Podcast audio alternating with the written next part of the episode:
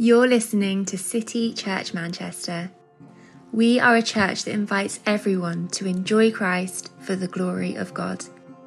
If we can serve you in any way, then visit our website at citychurchmanchester.org to find out more. We're going to be reading from Acts chapter 8, verses 1 to 15. If you have a Blue Church Bible, that will be starting on page 1126. Once safely on shore, we found out that the island was called Malta. The islanders showed us unusual kindness. They built a fire and welcomed us all because it was raining and cold. Paul gathered a pile of brushwood, and as he put it on the fire, a viper, driven out by the heat, fastened itself on his hand. When the islanders saw the snake hanging from his hand, they said to each other, This man must be a murderer.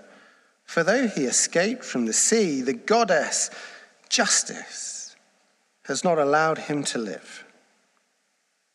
But Paul shook the snake off into the fire and suffered no ill effects. The people expected him to swell up or suddenly fall dead.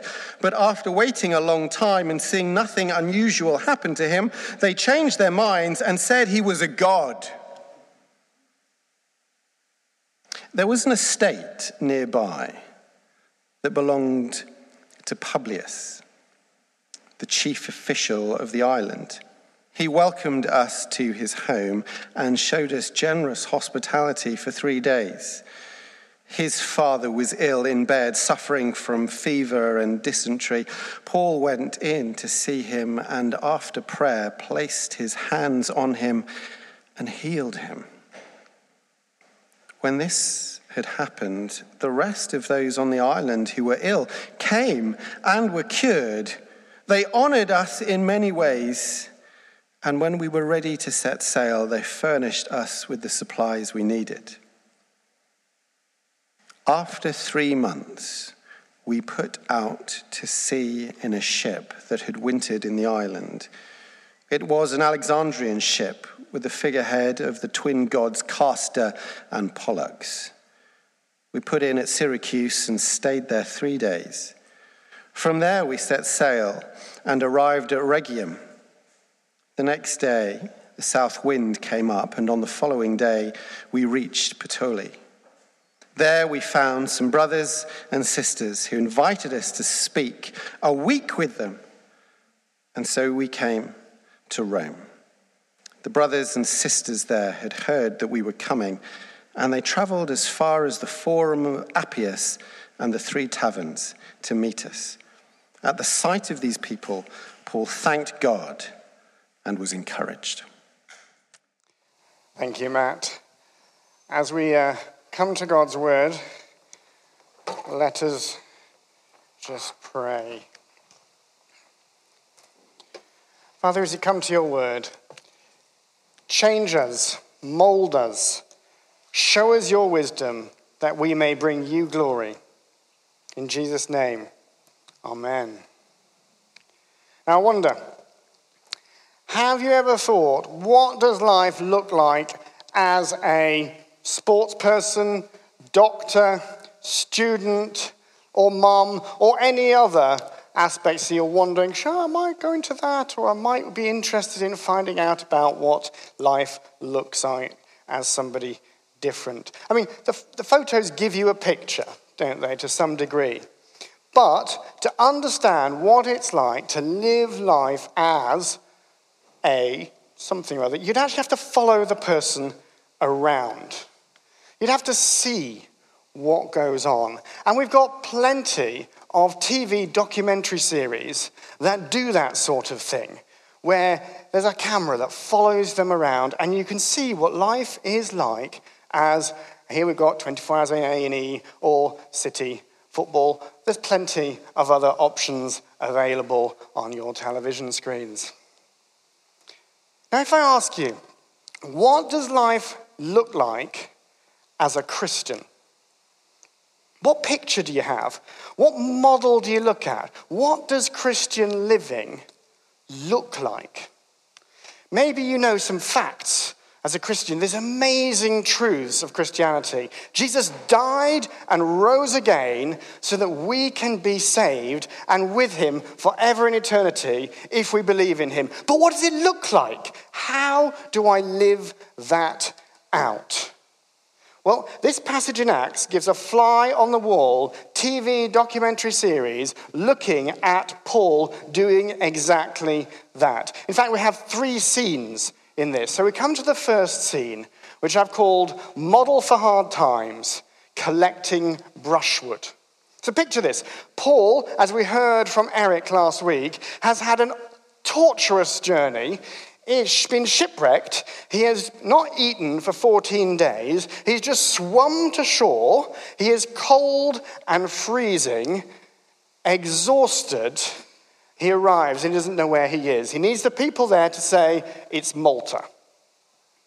They're unusually kind. They build a fire because it's cold and wet and rainy. So they need wood.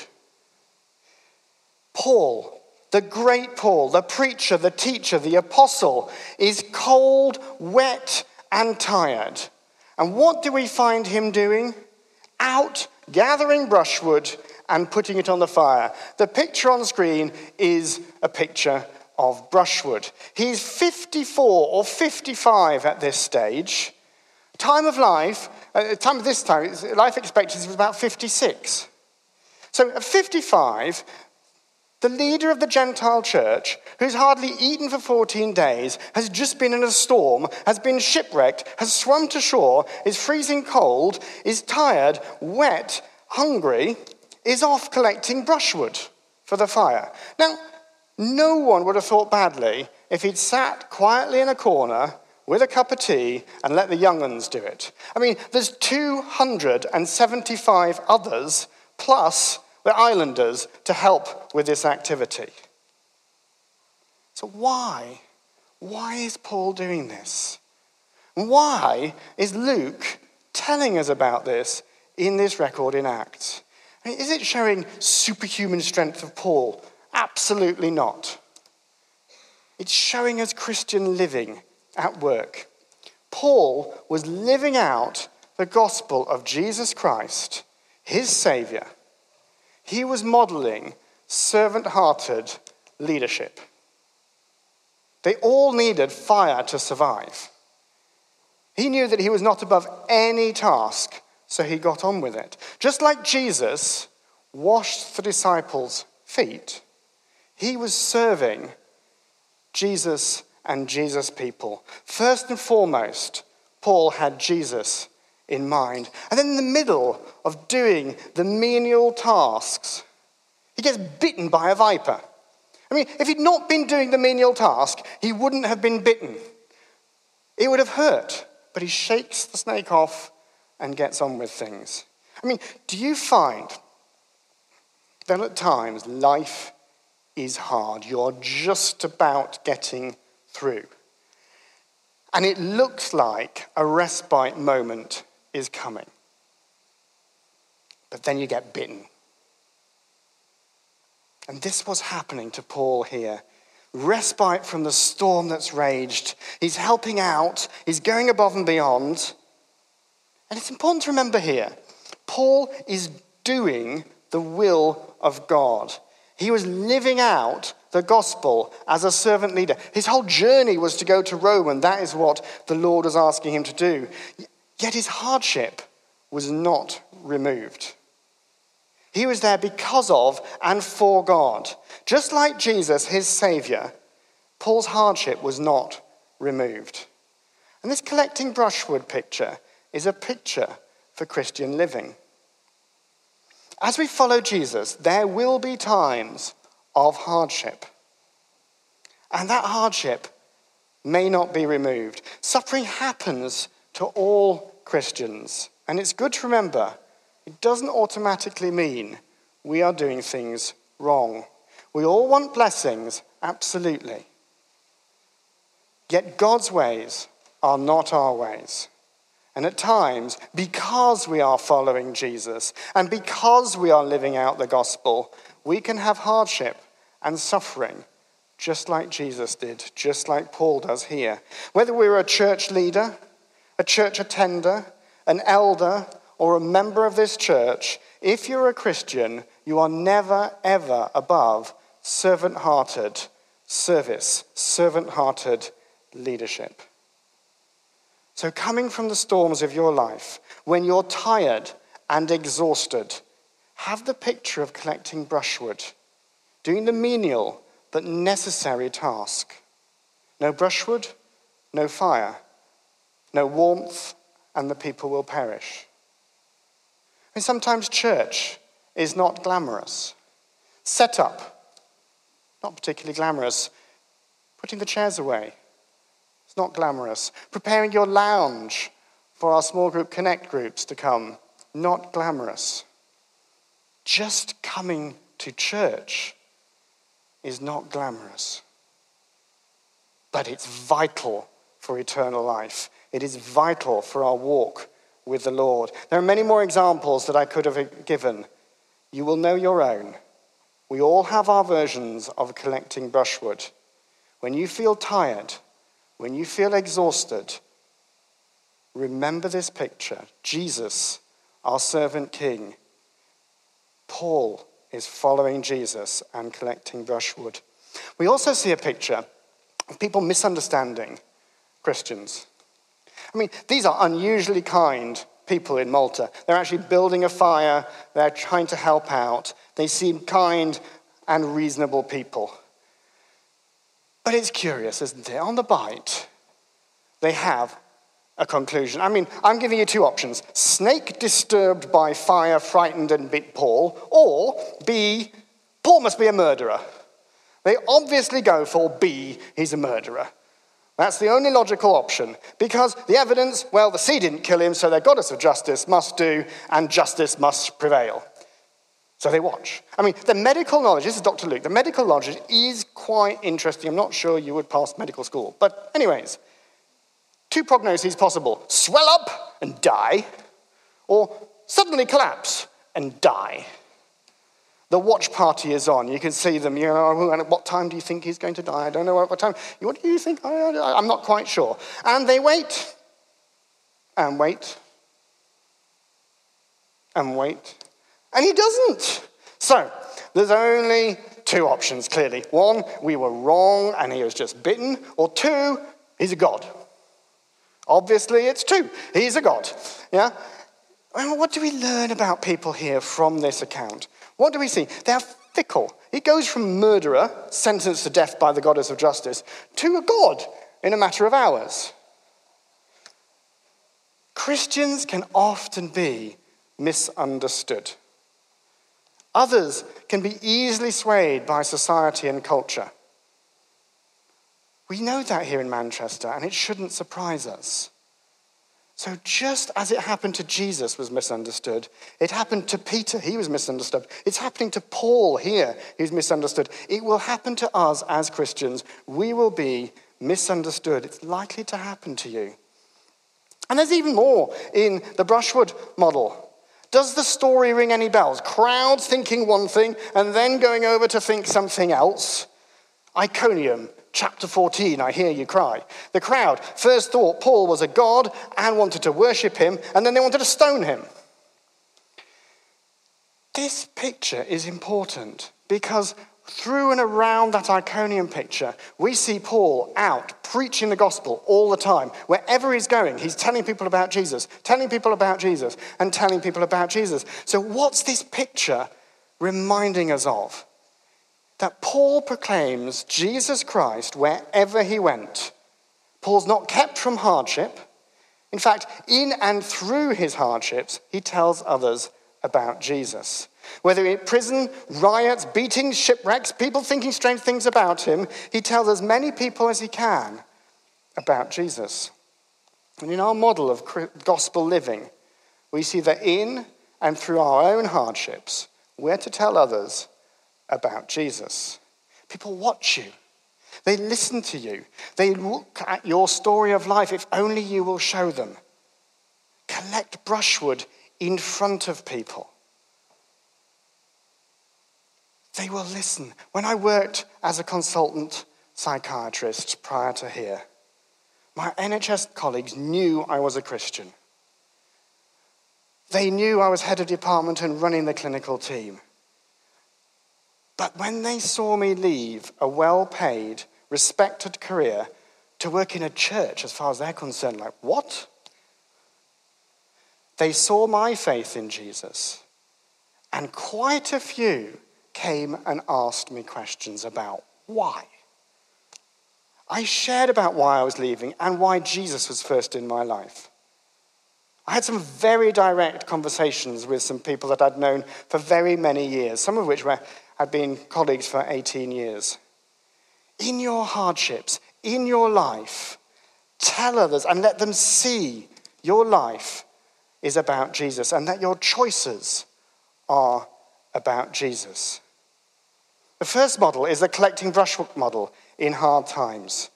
Don't be surprised about hard times.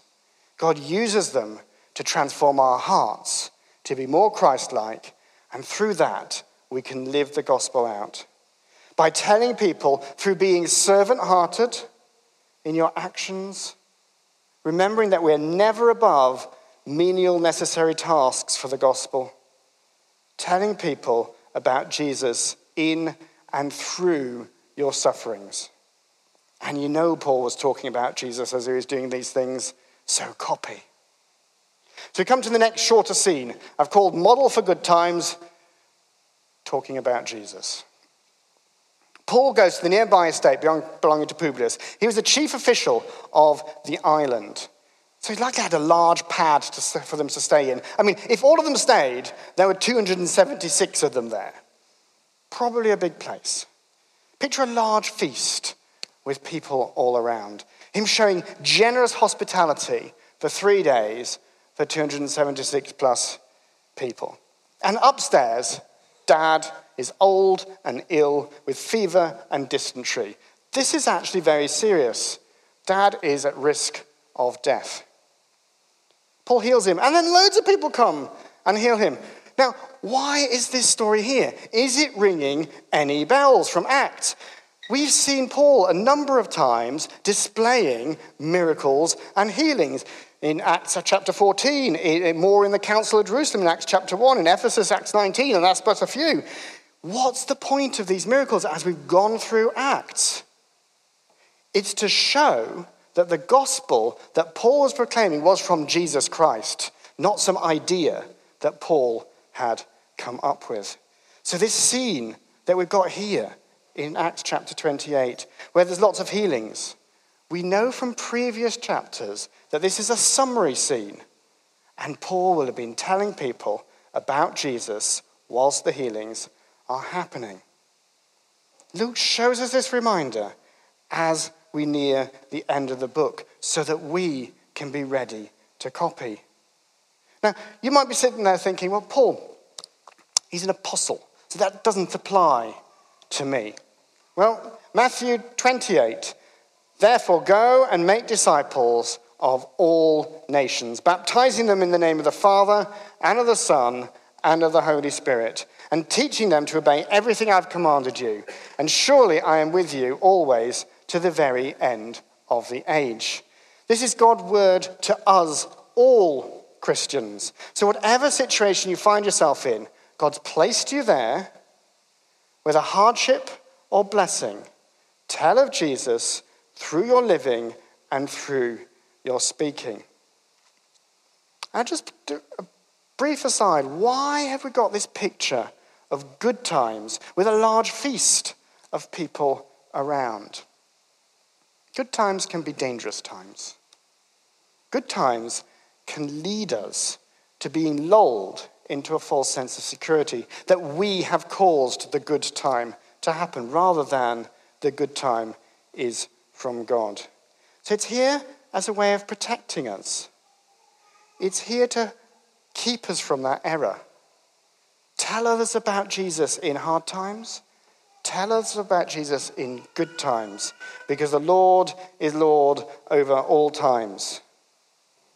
So, whether something difficult is coming this week, normal, mediocre, hard, good, tell of Jesus through your actions and through your words. How about this week? You pray and you ask the Lord for an opportunity to tell somebody about Jesus and then keep an eye out and see what happens. On to the next shorter scene, which I've called Model for One Another Long Encouragement Walks. After three months, they're on a ship again. And then they travel 90 nautical miles to what we could now call Sicily, say three days, then to Rhegium, a toe of Italy. Then they travel another 70 miles. Then the wind goes the right direction, and they get to Puteoli, which is now the modern Bay of Naples, 175 miles. And what do they find on arrival in, as we now see it, the Bay of Naples? There were Christians there. We have no account, no knowledge as to how on earth they got there and who set this church up. So, this whole ship's company of 276 people turn up, sudden arrival. I mean, you've got to remember there's no text messaging, there's no you know, pre warning, they just arrive. And the Christians there say, Come stay with us for a week. That's 276 people arriving, and suddenly you've got to cater for them and look after them. Paul didn't ask for this. Look in verse 14. We found brothers and sisters who invited us to spend a week with them. They offered it. Now news is traveling. The brothers and sisters in Rome heard of their arrival and come from the Forum of Appius and the Three Taverns to meet them. Now, the Forum of Appius was 43 miles away, and the Three Taverns was a collection of shops or huts about 33 miles away. Two separate groups of brothers and sisters in Christ in the Rome direction here and start walking. It's at least a two day journey that they're doing. Time and effort put in by the Christians in Rome to come. What's Paul's reaction? If you look down, at the sight of these people, Paul thanked God and was encouraged. Courage was put into him. He thanked God and was encouraged by people he had never, ever met before. Why? Because they are Christians and he could see their Christian faith lived out in front of him. Story ring any bells? We've had lots of hospitality and welcoming and greeting throughout the book of Acts. Acts 11, church in Antioch. Acts 16, encouraged in Lydia's house after being in prison. There are, there are more. Hospitality from Christians in all these places is God's faith, God's gospel lived out. It's another summary scene. Christians are to be hospitable and to encourage one another. Paul received great encouragement from seeing the faith of his brothers and sisters in Christ lived out before him, and we are to do the same. So, what does it look like to go on encouragement walks together? We can encourage one another daily in our faith, in our walk with Christ. Go on in long encouragement walks with one another. When you're in a small group and someone shares about a prayer point that they've prayed before and what's happened, isn't that encouraging? When you see someone grow in grace in front of you, doing things because of the gospel that they wouldn't have done before, isn't that encouraging? We should be encouraging one another in our Christian living. Imagine you'd prayed the prayer that I suggested you pray earlier and this next week, you were able to share about Jesus with somebody, and then you told somebody else in church about that. Wouldn't they find that encouraging? Wouldn't you find it encouraging to hear about that? So let's do lots of encouragement walking this week, going out of our way. They went two days out of there, going, going out of their way in encouraging one another. So, how this week could you go out of your way for another Christian to encourage them. So we've got three models. But there is a key issue that remains. Who has the power? I mean, collecting brushwood, Chris, telling others about Jesus, welcoming, encouragement walks are all well and good. But we all know that in and of ourselves, we can give this a go for a short period of time. Why? Because we're human and then we won't manage it anymore. And the astute among you will notice I skirted over something earlier in the passage. What about the snake bite? I've hardly covered it. Who has the power? The snake bite is serpent imagery. And in Scripture, serpents are almost always a picture of Satan. It's no accident that Luke has used that imagery here. Paul is about to get to Rome. Storms, hardships, riots, and more have not stopped him. So now the last attempt is a direct attack from Satan. And the imagery stems back to Genesis chapter 3, the fall and the picture of Satan. Genesis 3 15, where it says, He will crush your head and you will strike his heel. The picture in Genesis is of Jesus crushing Satan. Jesus is the word. So we know that Satan will not defeat Jesus' word. Paul had a promise from God that he would get to Rome. Acts chapter 27 24 says so. God's word will prevail. Storms, imprisonments, hunger, shipwrecks, cold, even direct attacks from Satan will not stop God's word from coming true. God's mission to the world through the church will prevail. Nothing Satan could throw at Paul would alter that. Paul was hurt. Paul was hungry. He suffered a lot. Yet Paul was going to get to Rome. Why? Because God said so. I mean, have you heard of plot armor?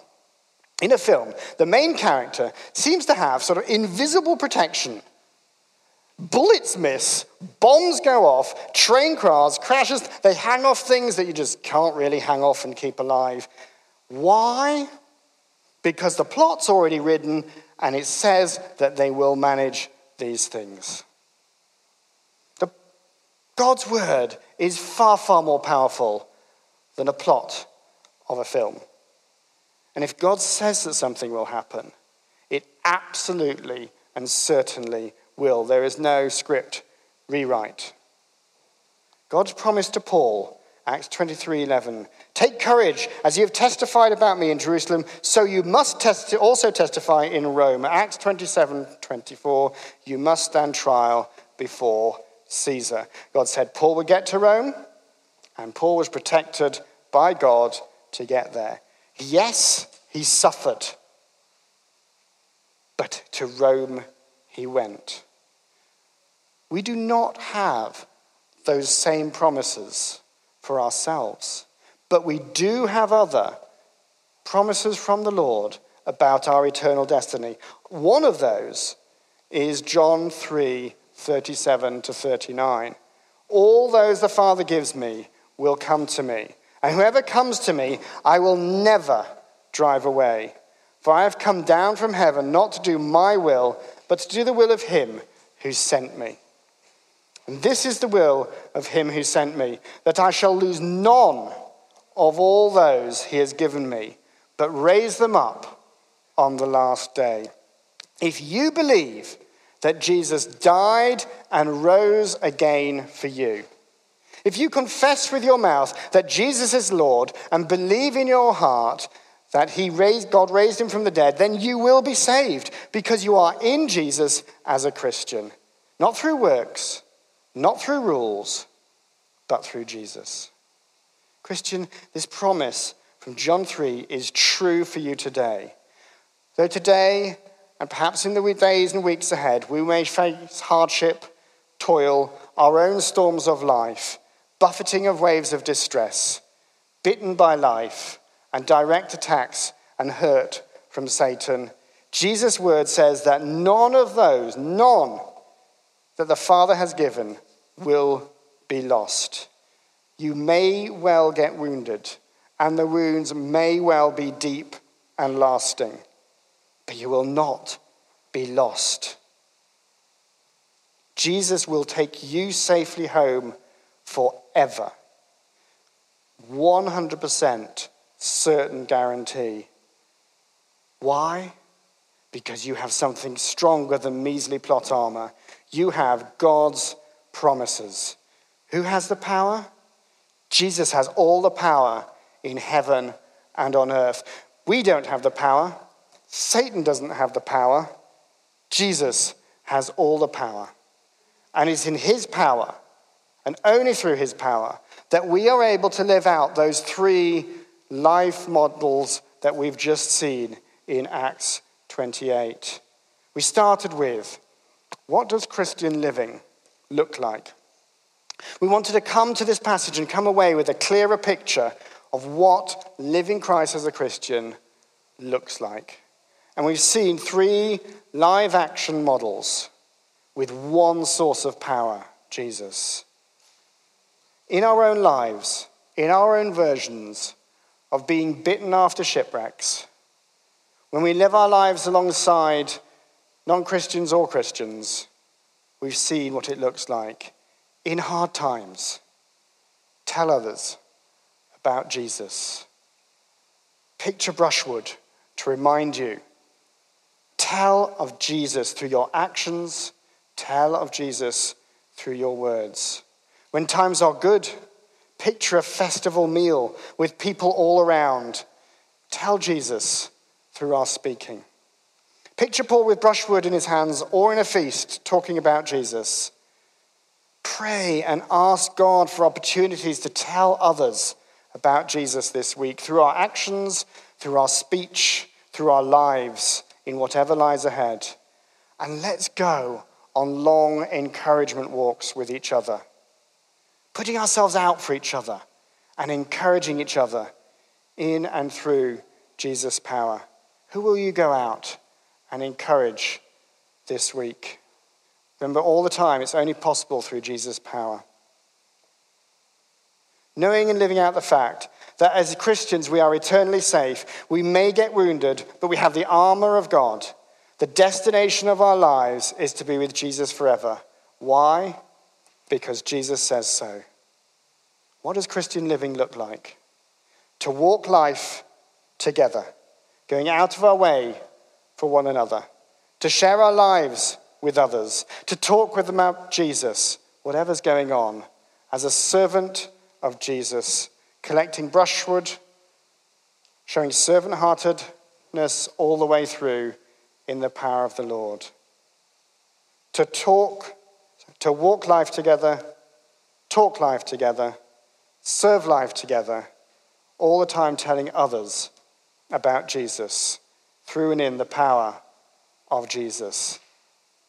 That's what Christian living looks like. Let's pray.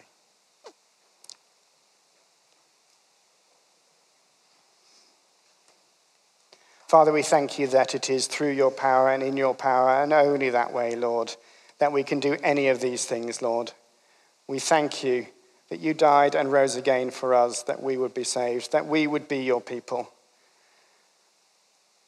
Lord, we pray for anyone that doesn't know you, that looking in, seeing life lived before you, that people would want to come and live and serve you, Lord.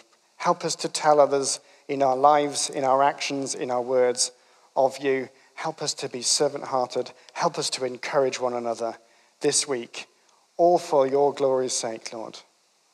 Amen.